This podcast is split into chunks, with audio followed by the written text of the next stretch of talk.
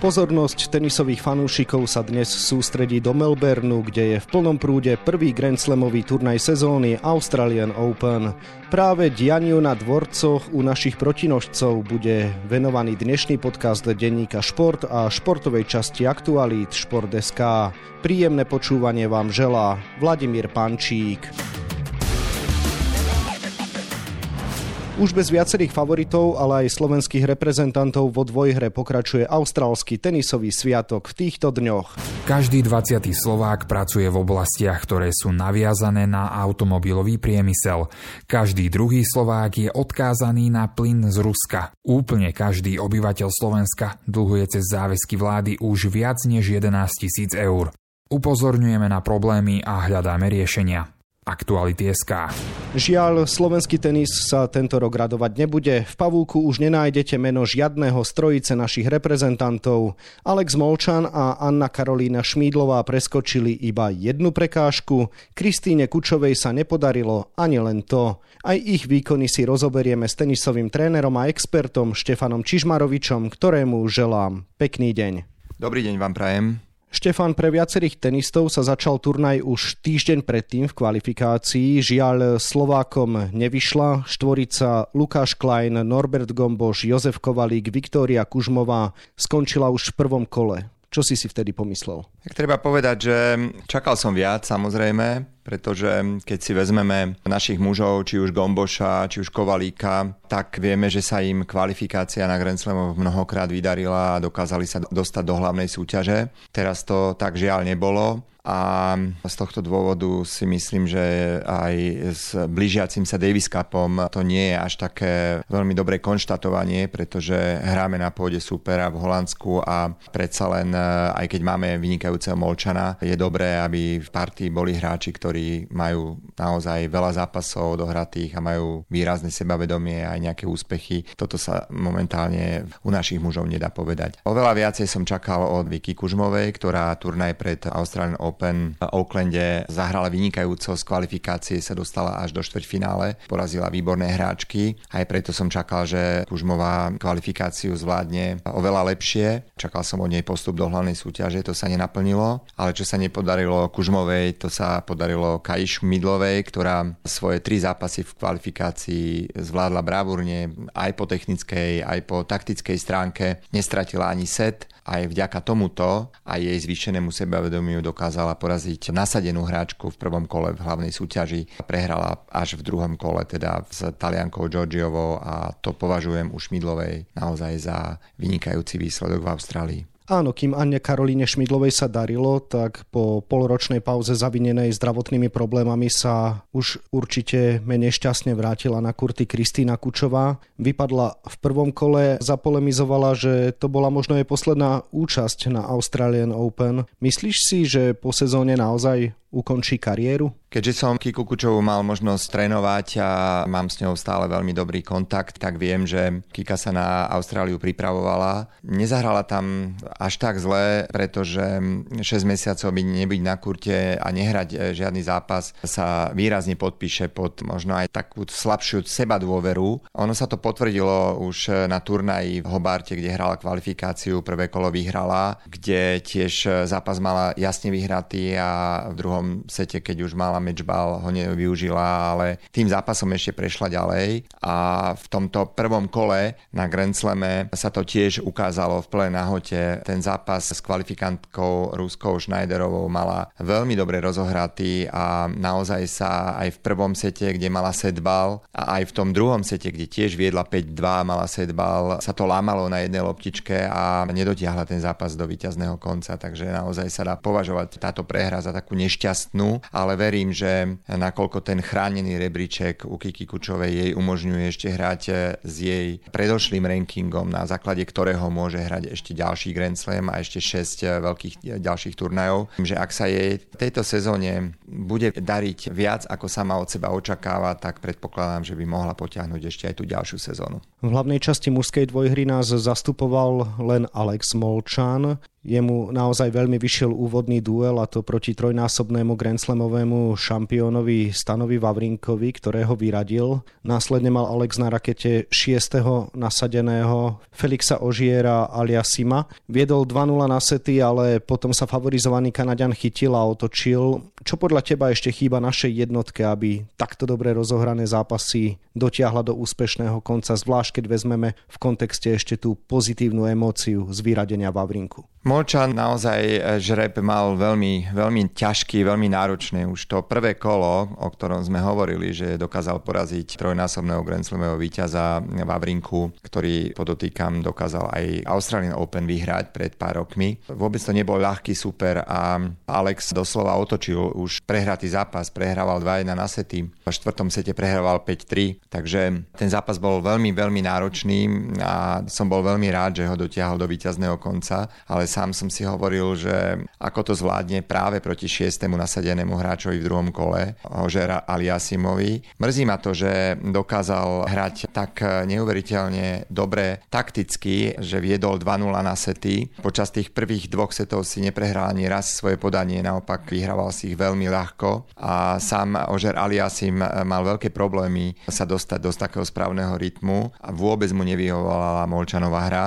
A v polovici tretieho setu, keď všetko vyzeralo, že už Alex potrebuje ten zápas dotiahnuť do víťazného konca. Sa mu prestalo dariť na podaní, spravil tam v jednom game na svojom podaní dve dvojchyby. To isté sa zopakovalo aj v tom sete štvrtom a musím povedať, že práve takí hráči, ktorí sú v prvej svetovej desiatke a už majú veľké víťazstva za sebou, takéto zlyhania dokážu veľmi využiť a myslím si, že táto prehra môže Alexa veľmi mrzieť. Myslím si tiež, že sa pod túto prehru môžu podpísať dva faktory. Jednak to mohla byť istá únava aj z toho prvého kola proti Vavrinkovi a takisto to môže byť aj možno taká trošku menšia skúsenosť, čo sa týka v konfrontácii s hráčmi prvej svetovej desiatky. Bude to pre Alexa určite veľké ponaučenie a je to tiež veľká škola a predpokladám, že keď bude mať eh, možnosť hrať eh, opäť proti takémuto svetovému hráčovi z prvej svetovej desiatky, tak sa mu bude dariť viacej a takéto zápasy bude vyhrávať častejšie.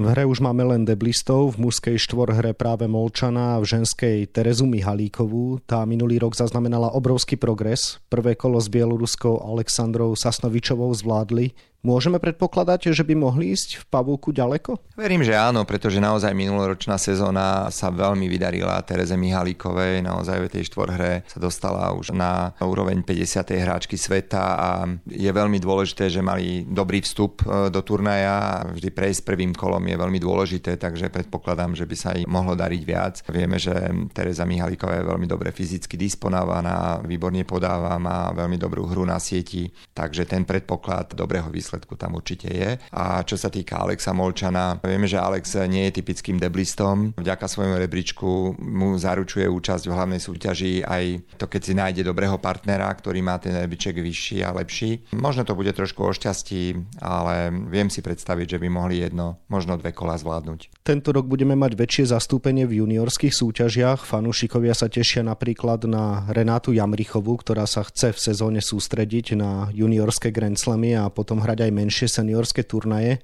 Vidíš práve tu šance na slovenský úspech, ktorý náš tenis veľmi potrebuje? Tak áno, keď eh, sme počas celého tohto rozhovoru eh, nehovorili až tak veľmi v optimistických tónoch, tak práve si myslím, že sa to dá konštatovať, pretože rok 2022 bol z pohľadu úspechov vo všetkých vekových kategóriách, eh, či už tých mládežnických, či už do 12, do 14 alebo do 18 rokov, mimoriadne úspešný. Naozaj sme zaznamenali veľké množstvo úspechov, či už na majstrovstvách sveta alebo na majstrovstvách Európy. Konkrétne tam boli nejaké zlaté medaily, boli tam druhé miesta, boli tam tretie miesta a už aj spomínaná Jamrichová, ktorá nemá len výborný rebríček u junioriek, ale už získala aj veľmi cenné body v ženách a etablovala sa v ženskom rebríčku, tak verím, že tie úspechy prídu, možno neprídu ešte tento rok. Čo sa týka seniorov, to až tak nepredpokladám, ale možno o pár rokov tá generácia týchto mladých dievčat a chlapcov si myslím, že by mohla zaručiť, že by sme mali oveľa širšie obsadenie nasadenie v hlavnej súťaži na Grand Slamoch, tak ako to bolo po roky minulé. Fanúšikovia v Melbourne videli už viacero prekvapení. V hre už nie je obhajca trofeje Rafael Nadal, svetová trojka Kasper Ruud, či Alexander Zverev alebo Taylor Fritz. Čo teba zaskočilo najviac? Viem, že na každom Grand Slame dochádza k prekvapeniam možno nie až k takým častým, ako to je tu v Austrálii, že naozaj veľkí favoriti, ktorých sme boli zvyknutí, že sa dostávali naozaj veľmi ďaleko do tých záverečných štvrťfinálových, semifinálových kôl, že poprehrávajú v prvom kole, ale môžeme naznačiť, že je tu istá zmena v tom, že už to nie je o tom, že budeme výdať pravdepodobne už tento rok vo finále alebo v semifinále stále tých istých hráčov, že to nebude len o Nadalovi, Djokovičovi, Samozrejme Federer už chýba, pretože ukončil kariéru, ale že sa tam derú mladí hráči a mňa osobne veľmi príjemne prekvapuje to, ako neuveriteľne majú dobre prepracovaní Američania tréningový systém, pretože keď si vezmeme, tak je tam obrovské množstvo mladých Američanov, ktorí sú v podstate univerzitní hráči, ktorí študujú na univerzitách, ale majú veľmi dobre prepracovaný systém a keď som dobre počítal, tak je ich tam možno aj 10, ktorí sa dostali už do tretieho kola a to je naozaj výrazný výsledok. Takisto aj u žien tie Američanky majú dosť široké zastúpenie. Veľká téma pred turnajom bol návrat Novaka Djokoviča po vlaňajšej deportácii. Pamätáme si na tú kauzu v súvislosti s tým, že sa nedal očkovať a podobne. Napokon ho fanúšikovia privítali podobne ako Vedelight, teda s veľkými ováciami. Čakal si to a možno hneď aj otázka, či je podľa teba dnes hlavný favorit na prvenstvo, alebo tam vidíš iné vhodné mená. Tak áno, minulý rok tá deportácia nebola veľmi šťastná, ale tak jednoducho také boli pravidlá hry a jednoducho Novak ich nechcel akceptovať a nemohol štartovať. Určite to bola pre neho športová tragédia, ale tak tento rok je to inak. Ja vidím Novaka Djokoviča ako hlavného favorita. Naozaj vyhral turnaj pred Australian Open, ten rozohrávací turnaj. Tam dokázal poraziť vo finále mladého Kordu, ktorý je tiež veľmi nebezpečným hráčom, ale predpokladám, že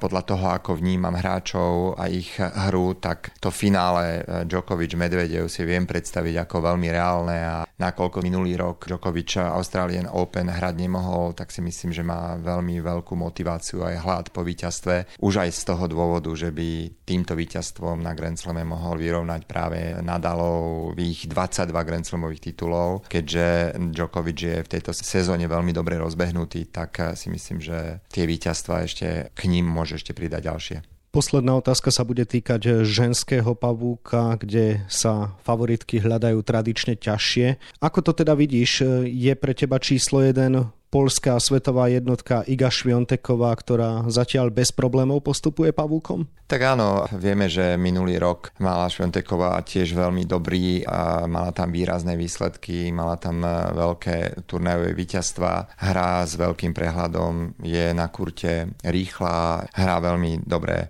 inteligentne, veľmi dobre takticky, ale sú tam aj niektoré ďalšie hráčky, ktoré môžu prekvapiť. Mne osobne sa veľmi páči hra mladej američanky Goffovej. Uvidíme Uvidíme, ako zahrajú ďalšie hráčky, napríklad druhá nasadená Žaberová. V Pavuku bolo až 11 českých tenistiek, takže z takéhoto množstva je veľký predpoklad, že môže niektorá z nich, napríklad Krejčíková, sa dostať e, tiež veľmi ďaleko. Takže všetko bude závisieť od tej aktuálnej formy presne v ten deň, keď hráčky nastúpia a od toho sa to bude odvíjať. Ale tak ako favorizujem Djokoviča na celkové víťazstvo, favorizujem aj Igu Šviontekovu ako víťaz Slovensku Australian Open. Uvidíme po turnaji, to samozrejme môžeme tradične skonfrontovať. Toľko tenisový expert a tréner Štefan Čižmarovič, ktorému ďakujem za rozhovor a želám ešte pekný deň. Prajem aj vám pekný deň. Vývoj na Australian Open budeme ďalej mapovať na webe Športdeska a takisto v denníku Šport. V jeho dnešnom vydaní nájdete aj tieto témy. Kapitán našej futbalovej reprezentácie Milan Škriniar získal svoju štvrtú trofej z Intero Miláno, prvýkrát k nej však viedol mužstvo ako kapitán. Modročierni vyhrali talianský superpohár, v Riade zdolali meského rivala AC jednoznačne 3-0. Cez víkend sa naplno roztočí futbalový kolotoč aj v nemeckej Bundeslige. Čo priniesla dlhočízná zimná prestávka, ktorá sa natiahla pre majstrovstva sveta a za akými ambíciami vstúpi do jary náš obranca v službách Herty Berlín Peter Pekarík. Také góly ako Nela Lopušanová som nikdy ani len neskúšal strieľať, lebo som ich jednoducho nevedel. Toto tvrdí trojnásobný víťaz Stanleyho pohára Marian Hossa. Nie len on, ale aj ďalšie hokejové legendy sa vo veľkej téme vyjadrujú na adresu Žilinčanky iba v superlatívoch.